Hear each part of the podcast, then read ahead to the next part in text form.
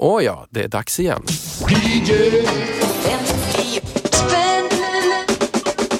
Fem skabbiga loppisplattor för max 50 spänn har skördats av en musikälskare som liksom får vara DJ 50 spänn för en dag. Vilken dröm va? Och nu ska vi spela de här skivorna och vi ska prata sönder dem i vanlig ordning. Jag som sitter här och är lite kraxig och förkyld på rösten heter Tommy Jönsson. Knasigt namn, men det är helt sant.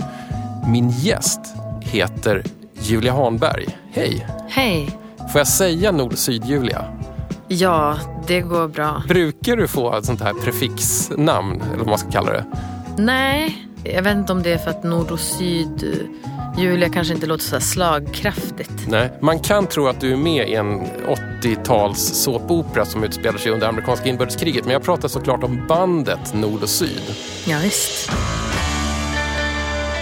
Jag måste passa på att credda er också att ni så sent som i år, tror jag det var, släppte en låt med ordet helvete i titeln. Ja.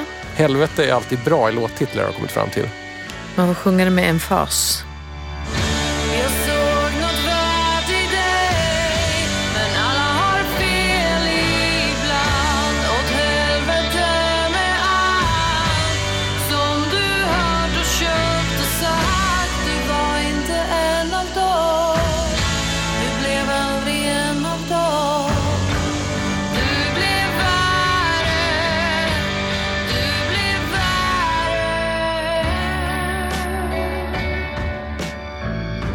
Angående bandnamnet Nord och Syd har jag alltid undrat om det finns någon slags, vad ska vi säga, på Tidholm-dimension i det?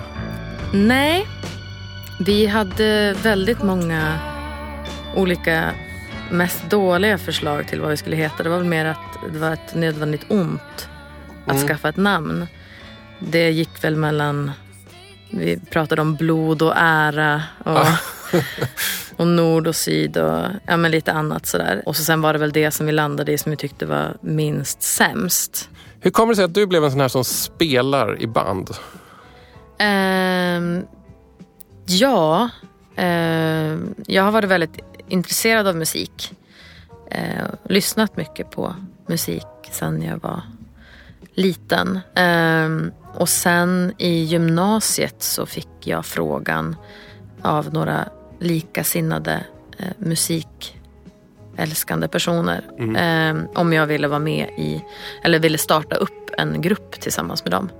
De hade spelat innan i andra konstellationer. Men, så då startade vi upp eh, första bandet som jag var med i. Och vad hette det?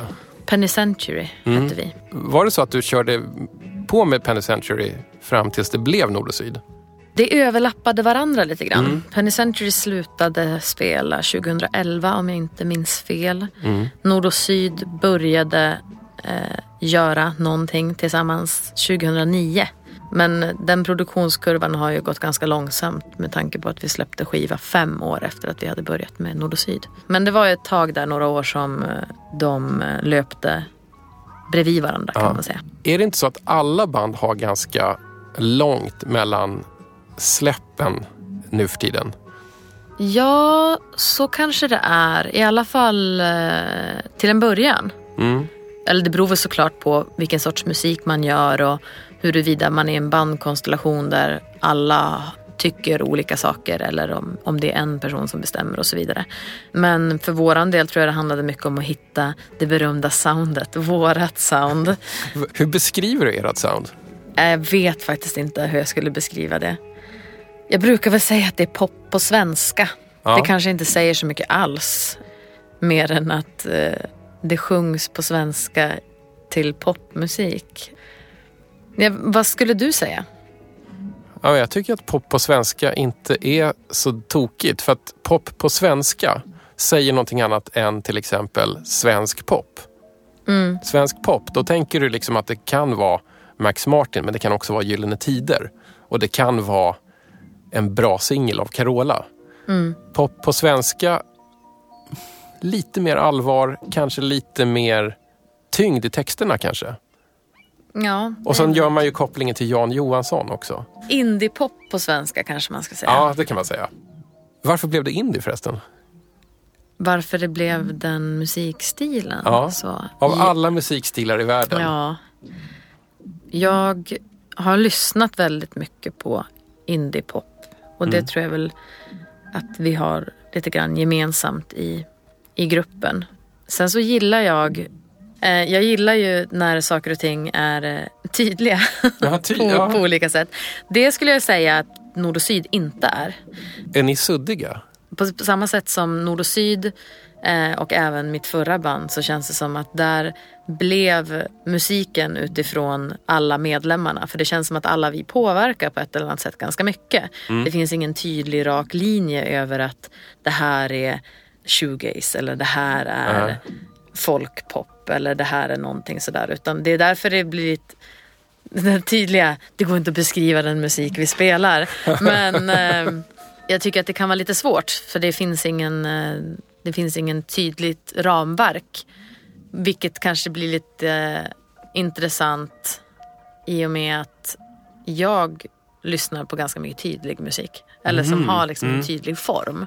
Men det är kanske du som står för tydligheten och sen så dina bandkompisar kanske står för... Otydligheten. Ja, Ja, men det är möjligt. Jag vet inte. Eller så kanske inte jag eh, kan vara med i en skapande process som är liknande det som jag själv lyssnar på. det är väl inget problem med att spela en annan musik än den man lyssnar på. Nej, absolut. Man kan ju bara tänka på hur det måste vara för Charlie Watts i Rolling Stones. Han älskar jazz. Och sen sitter han och trummar lite bakom Rolling Stones. Han tycker säkert inte att den musiken är särskilt bra. ens. Jag, jag när ju många olika musikaliska drömmar. Mhm. Där jag skulle, skulle spela något som är väldigt förutsägbart. Dels skulle jag vilja spela twee-pop. Alltså Mm. alla free loan investments eller liksom någonting i den stilen sådär.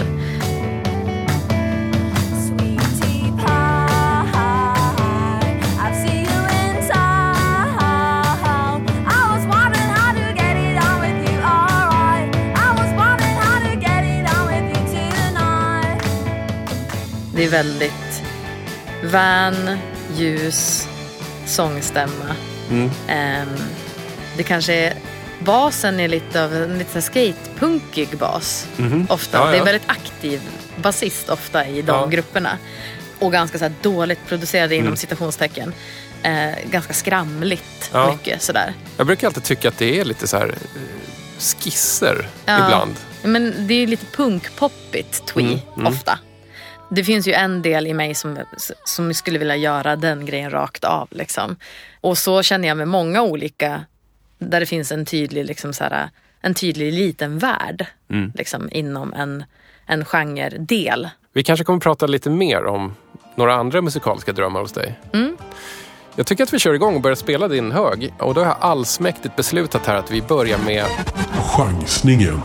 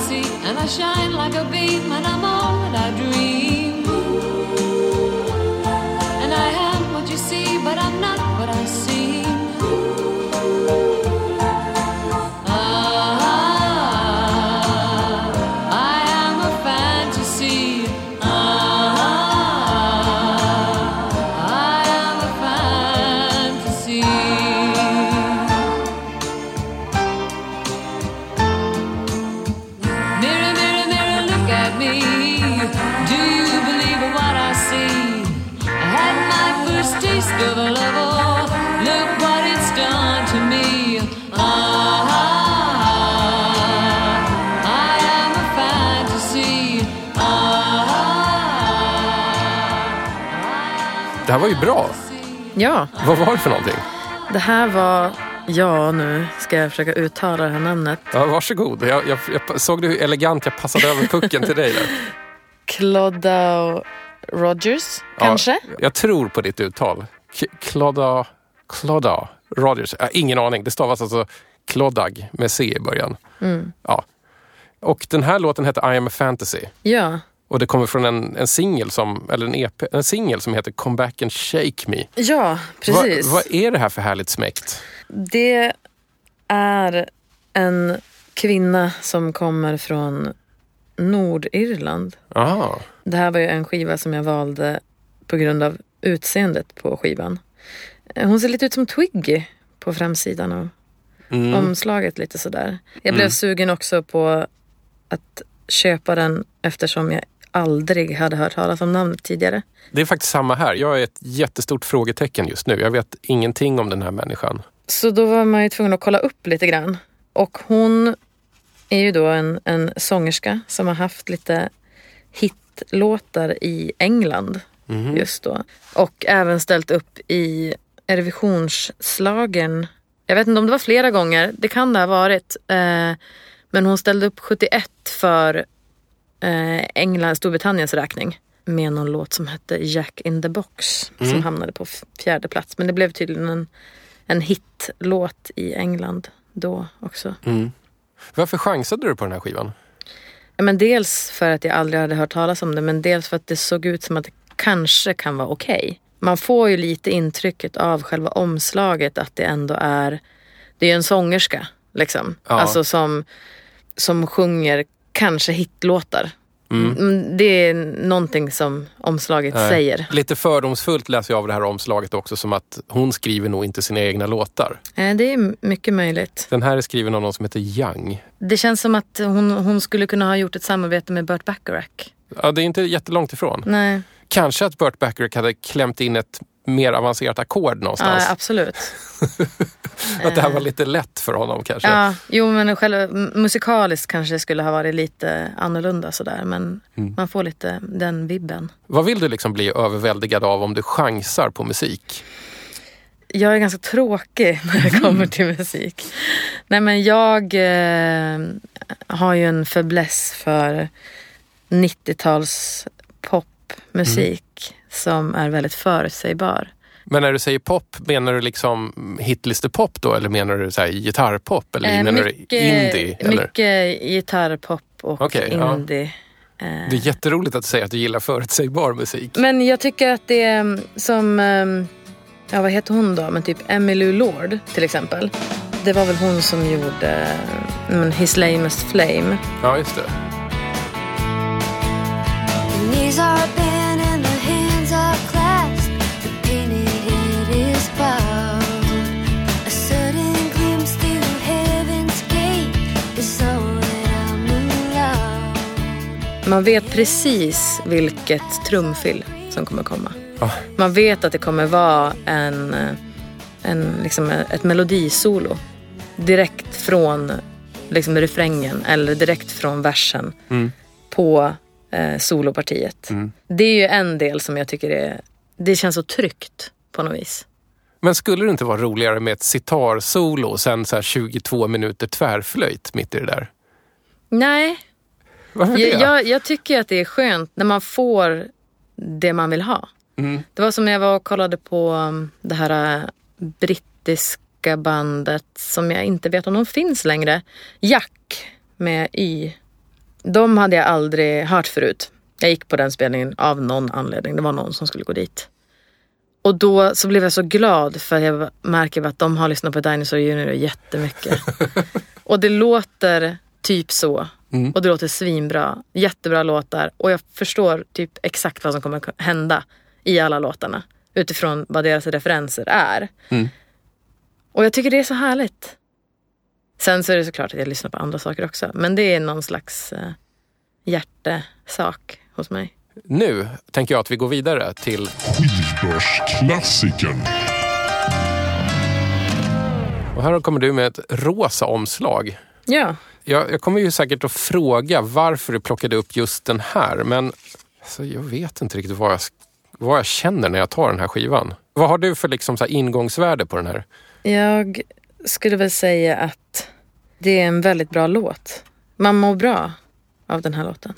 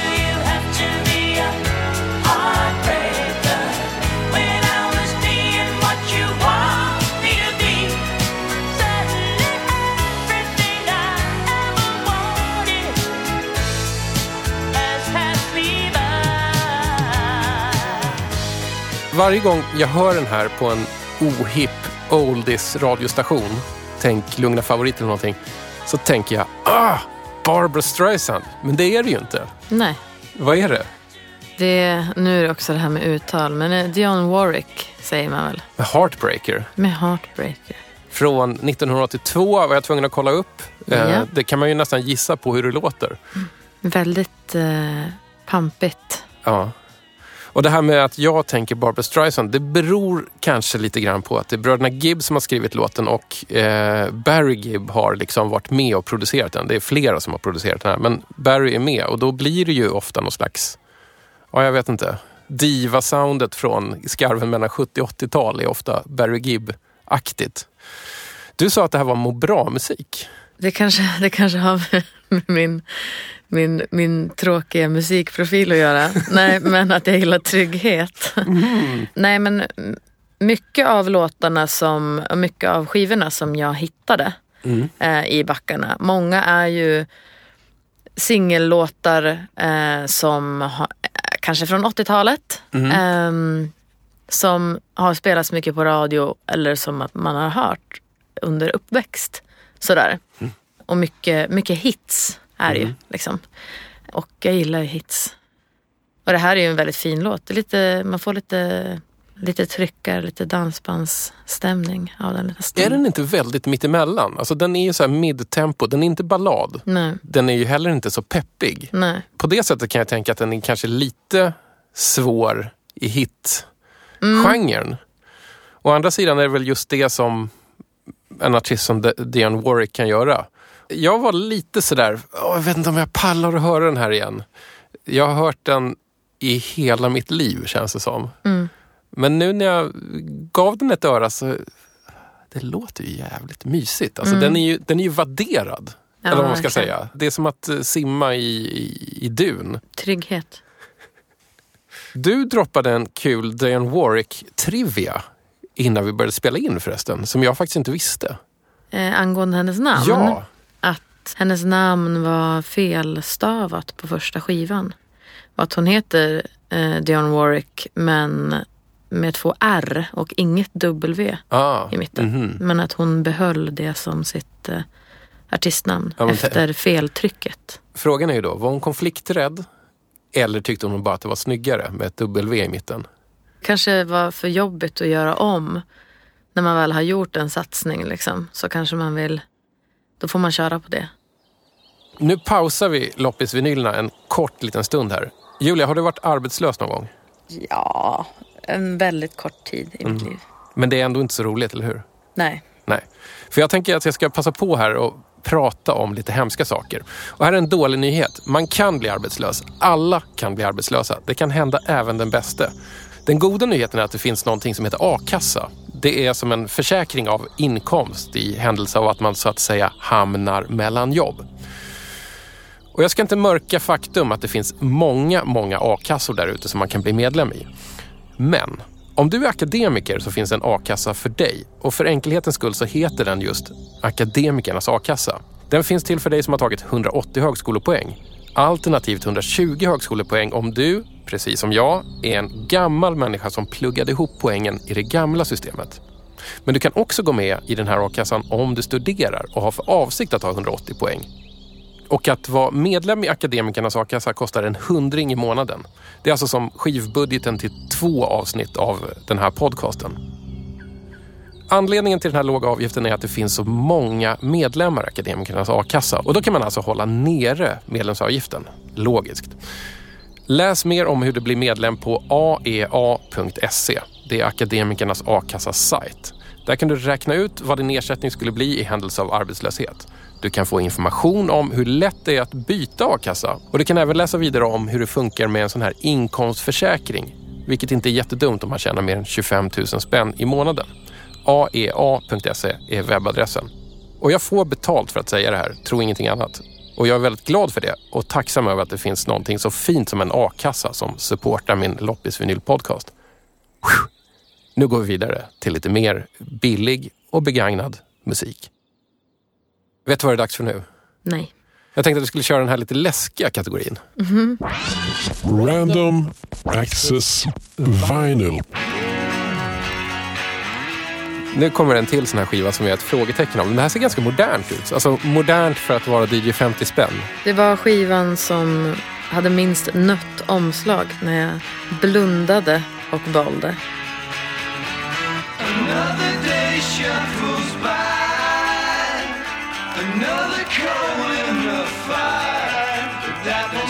Shivering. Quaking and quivering. There's rockets in the Soviet Union. They ain't gonna hit the moon. They've got a reservation to slip through immigration makes you wanna go as you go where you can do anything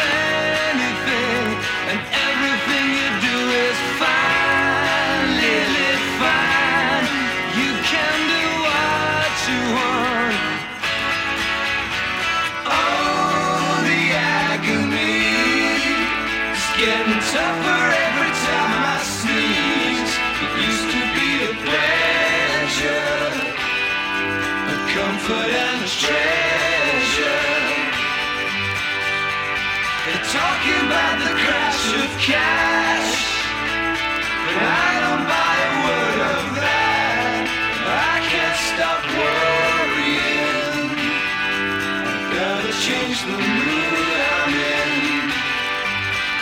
You wanna go, it seems to go. Where you can do anything,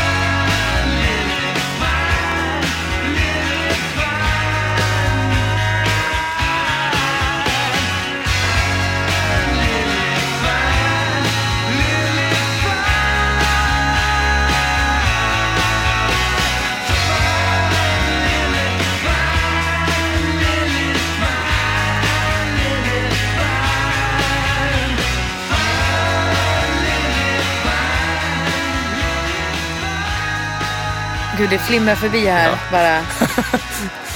Vi, vi håller på att bli galna för att vi sitter och lyssnar på Diesel Park West. En låt som heter Fine Lily Fine.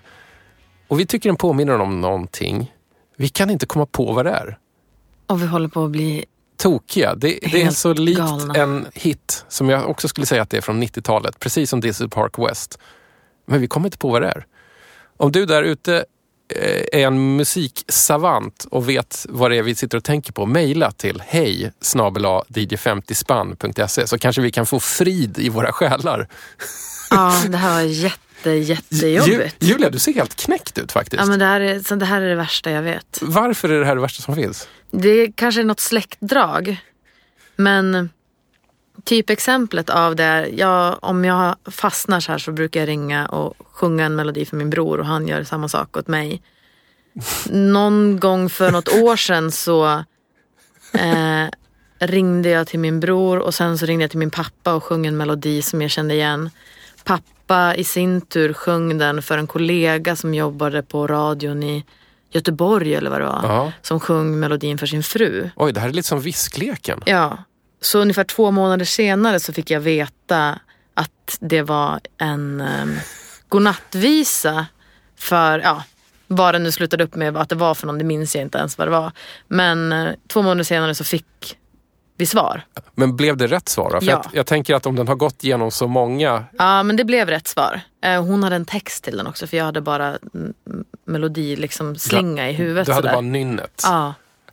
Och det här var ju helt fruktansvärt Ja, det var också. helt fruktansvärt. Men vet du vad, vi försöker tvätta bort det igen och Ja. prata lite grann om Diesel Park West. Det är, Ja. li- det är lite så att en del av mig frågar varför när jag Mm. hör det här. Vad kände du när du fick upp den här eh, helt slumpmässigt? när jag fick upp den, själva omslaget sa, och namnet sa mig verkligen ingenting. Inte bara för att jag inte visste vad det var utan för att det verkligen inte sa mig någonting om vad det är. Det skulle kunna vara typ vad som helst utifrån omslaget. Jag vet inte ens vad det är som är avbildat där på omslaget. Jag har inte tittat. Det är en slags eh, kråka eller någon slags korp. Eh, tecknad. Och på baksidan så står det Diesel Park West. Och det ser lite ut som att det är en logotyp för en diner eller ett klädmärke. Ja, precis. Eh, Så det sa ju inte så mycket. Sen så blev jag ju glad när man hör att det var gitarr. Det var ändå lite trygghet i musiken Ja, här. precis. Men sen så försökte jag göra lite efterforskningar på själva gruppen Ja. och fann väl egentligen inte så mycket. Jag lyssnade både på titelspåret som heter When the Hoodoo Comes, som också skivan heter. Men fastnade väl mer för B-sidan Fine Lily Fine rent låtmässigt så, så tyckte jag att den låten var bättre. Själva känslan för hela gruppen är väl mer att ja, det fanns inte så mycket att hitta om dem när man sökte på dem. De Nej. spelar in jättemycket skivor. De, Ja. som jag förstår det fortfarande är aktiva. De var gamla i gamet redan här Mm. på 90-talet för att de satte igång typ 1980 vet jag. Ja. Och det här vet jag för att jag har läst deras otroligt matiga Wikipedia-sida. ja. Du hade en teori om den. Ja, det här var ju deras första Mm. eh, singel som de släppte. Ja. 87. Och om det var året efter eller två år senare som själva albumet släpptes. Mm. Det känns lite som att de kanske har skrivit sin Wikipedia-sida själv. Vad Eh, går det efter då? Jag, jag vet inte, det är bara en känsla jag fick när jag lyssnade på musiken och sen var, utifrån vad man kunde hitta och så där. De känns väldigt produktiva. De hade någon slags hit med titelspåret på den här skivan. Men sen känns det inte som att det har hänt så mycket mer. Jag får lite samma vibb som med bandet eh, Dodgy som eh, Ja. också är ett engelskt band som hade en hit med låten Good Enough. Jag tror inte jag har hört bandnamnet Dodgy nämnas sen dess. Nej, och det var ju en hit och de spelade ju mycket på grund av den låten också. Och de spelar ju fortfarande än idag. Men det var ju, ehm, det var väl en hit men det var väl liksom inget, inget genomslag. Och det kanske känn, jag får lite samma känsla av den här gruppen också. Att man hade eh, en rätt liten storhetstid som är förbi för ganska länge sedan. Men att gruppen fortsätter spela och producera musik ändå. Varför tänker man så ofta att det där är tragiskt? Det blir väl kanske någonstans om som om man fortfarande ska leva på någonting som hände för väldigt länge sedan. Men det är, det är bara utifrån min känsla. Ja. Vad, vad tänker du runt? Nej, jag vet inte. Jag jag tänker att det är orättvist att se på band på det sättet. Att det kanske är så viktigt för dem att bandet finns. Att det trumfar eventuella succéer på något sätt. Absolut. Och då blir det så att vi som konsumerar musiken, vi dömer dem bara efter så här, ja, de hade den hitten eller deras storhetstid är förbi. Men jag tänker att det är liksom är ibland lite oschysst att man kanske borde göra en liten honör ibland för band som fortsätter att spela i vått och torrt. Trots, trots att intresset i resten av världen kanske inte är jättestort. Nej, men det blir väl det som eh, kanske är därför man, man ser dem för att de har haft en framgång på något Mm. Ja, vis. Eller att det. man hittar deras skiva någonstans sådär. Eh, gentemot grupper som kanske aldrig slår igenom. De har man ju ingen relation till alls. Mm. Nu sneglade jag lite på deras Wikipedia-sida igen som jag har uppe på min dator här. Jag tror som du, jag tror att det är de som har skrivit den här väldigt matiga och redovisande Wikipedia-sidan. Vet du varför jag tror det? Nej. För att de skriver så här. Det är i biografin om bandet. Det är liksom, vi har kommit fram till eh, början på 90-talet, eh, någonstans 1992. By this time, Food Records, alltså deras skivbolag, were having significant chart success with Jesus Jones and Blur and they gave the Diesels less and less time and attention. Så de skyller på skivbolaget som band alltid gör när det går Ja. dåligt. Ja, För så är det väl? ja eh, absolut. De vill väl kunna förklara sig och varför Exakt, inte göra ja. det på sin Wikipedia-sida då förstås. Hur är det med Nord och Syds Wikipedia-sida? Jag vet inte om vi har någon. Men har, vadå, har ni inte skrivit den själv? Nej. Det är väl det band gör. Repar, giggar, skriver Wikipedia-sidor. Ja.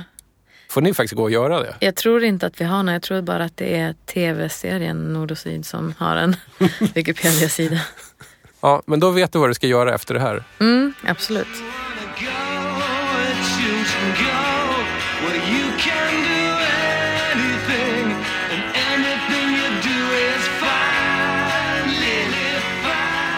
Men vad är det den här låten påminner om egentligen?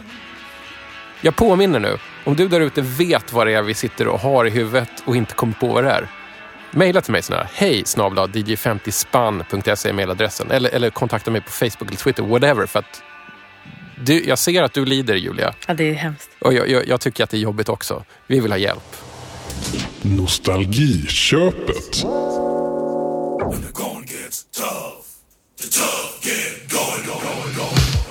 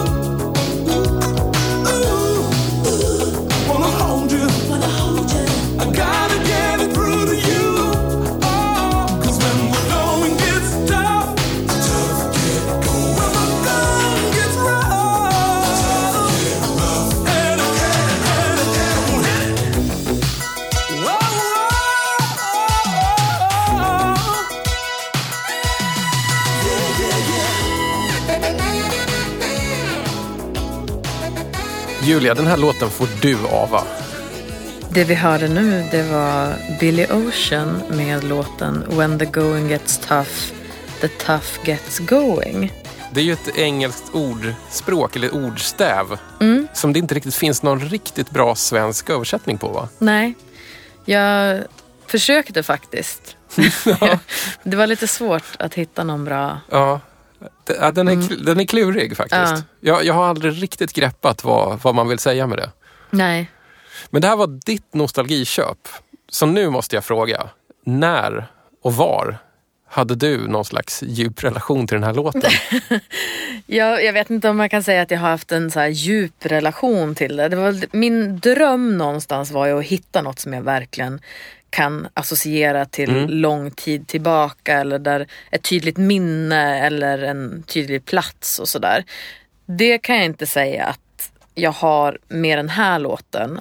Jag äger den här singeln sen innan. Jag har, kan den här låten. Och jag Ah. har liksom inte, vi har försökt komma på varför jag kan den här låten. Och varför jag kan den sedan jag var liten. Jag återupptäckte den för några år sedan igen. Liksom, då hade jag inte lyssnat på den liksom, på väldigt länge. Och när jag väl har lyssnat på den innan så har jag ju inte lyssnat på den på, och sett på den på en skiva. Så jag började fundera lite grann om den kanske har varit med på, vi brukade lyssna på blandband i bilen när jag var liten. ah, just det. Mm. Ehm, om den kanske var med på något av dem. För att jag har en relation till den och den kommer hemifrån på något vis. Liksom. Jag kanske visade det ganska tydligt innan, men jag, var- jag, jag var inte så jätteglad att se den här singeln igen.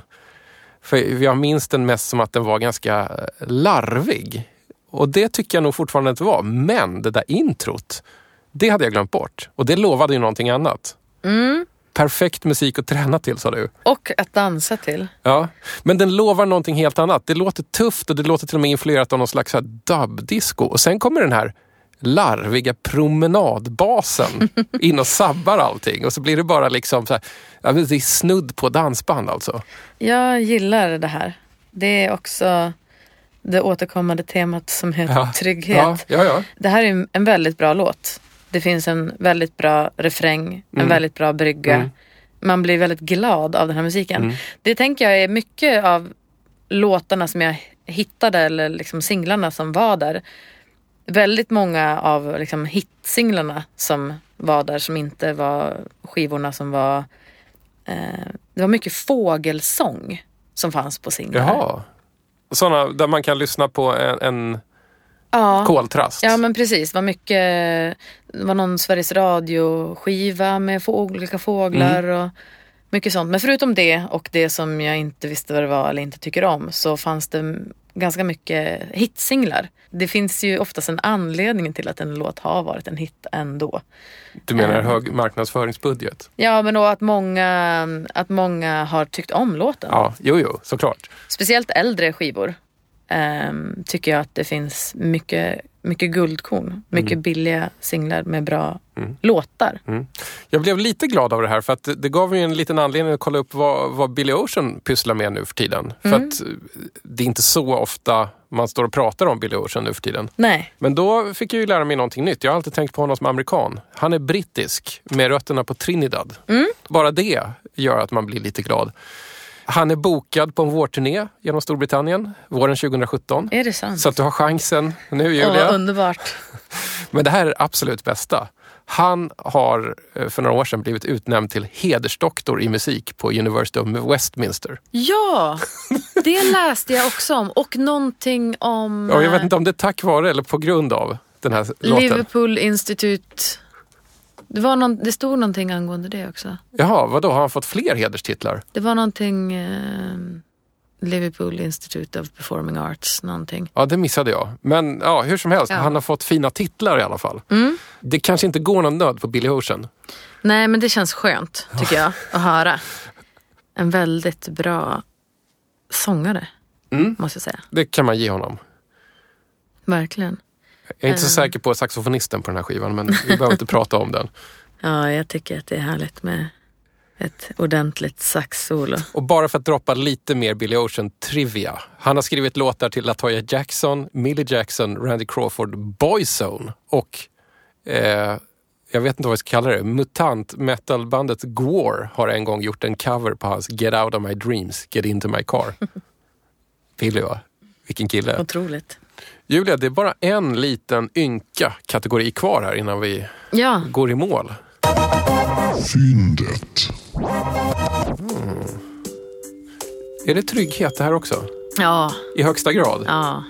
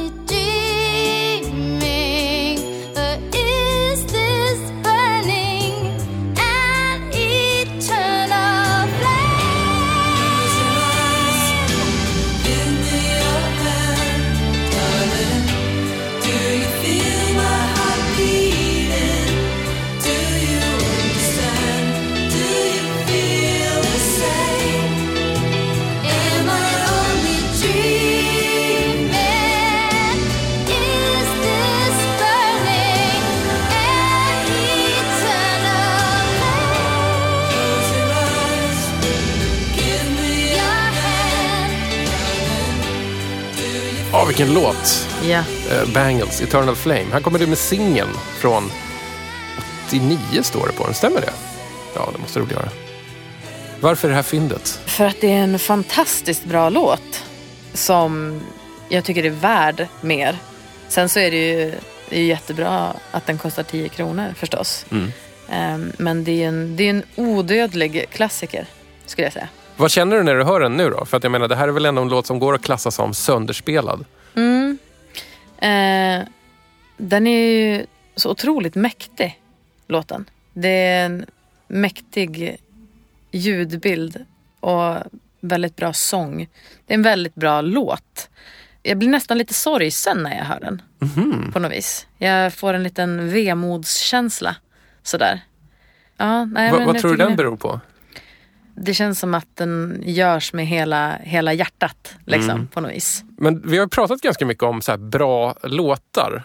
Vad menar du när du säger bra låt? Jag är en sån person om jag kanske har köpt en singel eller hört en låt som jag gillar.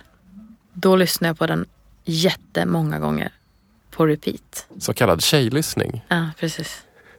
Det som definierar en bra låt är väl att man vill höra den igen. Mm. Jag vill kunna den, liksom, på något sätt. Det kanske är en, en skada från Spice Girls-tiden, vad vet jag. De sitter ju fortfarande kvar någon slags i, i ryggmärgen. Sådär. Och jag har väl den relationen till musik väldigt mycket att eh, ja, men en, en bra låt är väl en bra låt. Sådär. Något som, något som fäster. Jag tycker att det är svårt att definiera bra låt. Jag vet ju inte själv vad som fungerar på mig. Jag pratade ju förut om så här, ibland önskar man sig ett sitarsolo som överraskar en, överfaller en nästan. Det är inte säkert att det är bra, men jag tror att jag vill ha någonting som känns så här att wow, vad är det här? Jag har aldrig upplevt den här känslan förut. Ja men absolut. Det Och- kan ju det också vara något någonting sätt- som är bra. Ja, och då ställer man kanske ganska höga krav på en låt. Mm. För att jag menar, tänk dig själv. Men Du är ju musiker. Varje låt man skriver kan ju inte komma med någonting helt nytt i känsloväg. Men det är väl det som jag tänker, eftersom jag har en så låg nivå av krav, jag har inte så mycket krav, då tänker jag att eh, då blir jag nöjd när jag tycker det är bra. Sen om jag blir överraskad då är väl det ännu bättre Mm. Ja, någonstans. okej. Liksom. Mm. Ja, det är nog sunt. Jag känner inte att jag måste bli min eh, liksom, tröskel för att bli tillfredsställd av en låt är inte superhög. Sen så har jag väl en ganska tydlig bild om vad jag tycker om och vad jag inte tycker om och liksom kan väl på så vis kanske avfärda saker och ting, kanske lite för fort ibland. Men eh, här tycker jag ändå att, alltså nu kan de flesta den här låten utan och innan. Men här skulle jag ändå säga att man kan ändå bli överrumplad av låten. Om du någon gång skulle skriva en låt som spelas så här många gånger i hela världen som Eternal Flame och Bangles. Mm. Vad skulle du själv vilja att det vore för låt? För slags låt? Jag eh, älskar ju Sandy Denny till exempel. Mhm. Att göra en låt som I'm a dreamer med Sandy Denny. Det skulle vara fantastiskt. Den typen av musik. Det är ju mer folkpoppigt eller vad man ska säga. Men när hon gör sina saker solo så är det väl, ja, det är väl lite mer avskalat än i Fairport Convention stil så. Men sen finns ju också den andra sidan som jag älskar ju även Bear Quartet. Det är mitt favoritband. Och då kanske jag skulle säga att då skulle jag vilja skriva en, en låt som låter som något av deras tidigare alster. Typ Lips eller någon sån låt. Som är liksom men pop, poprockdängor sådär. Mm, Då tänker jag ju, skulle det, skulle det slå. Men om man fick välja själv så kanske det skulle vara någonting sånt. Vi ska snart packa ihop för dagen. Jag tänkte passa på att fråga lite grann. Vad händer i nord och sydvärlden? I nord och sydvärlden så repas det ganska mycket.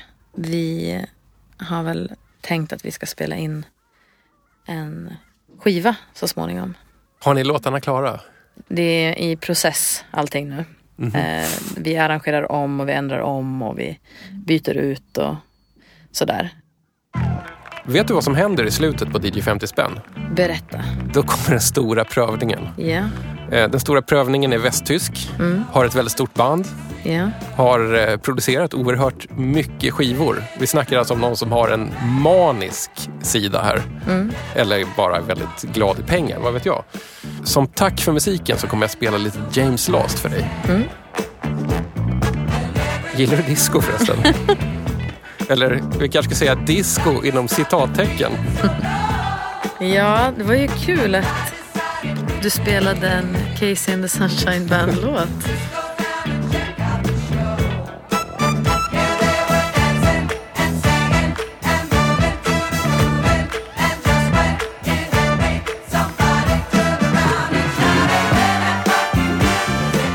Det är väldigt härligt när många personer sjunger unisont.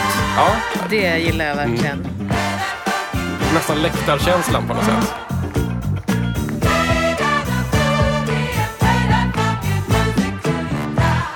Julia Hanberg, eller Nord och Syd-Julia, tack för att du köpte fem skivor och kom till studion. Tack för att jag fick komma hit. Anledningen till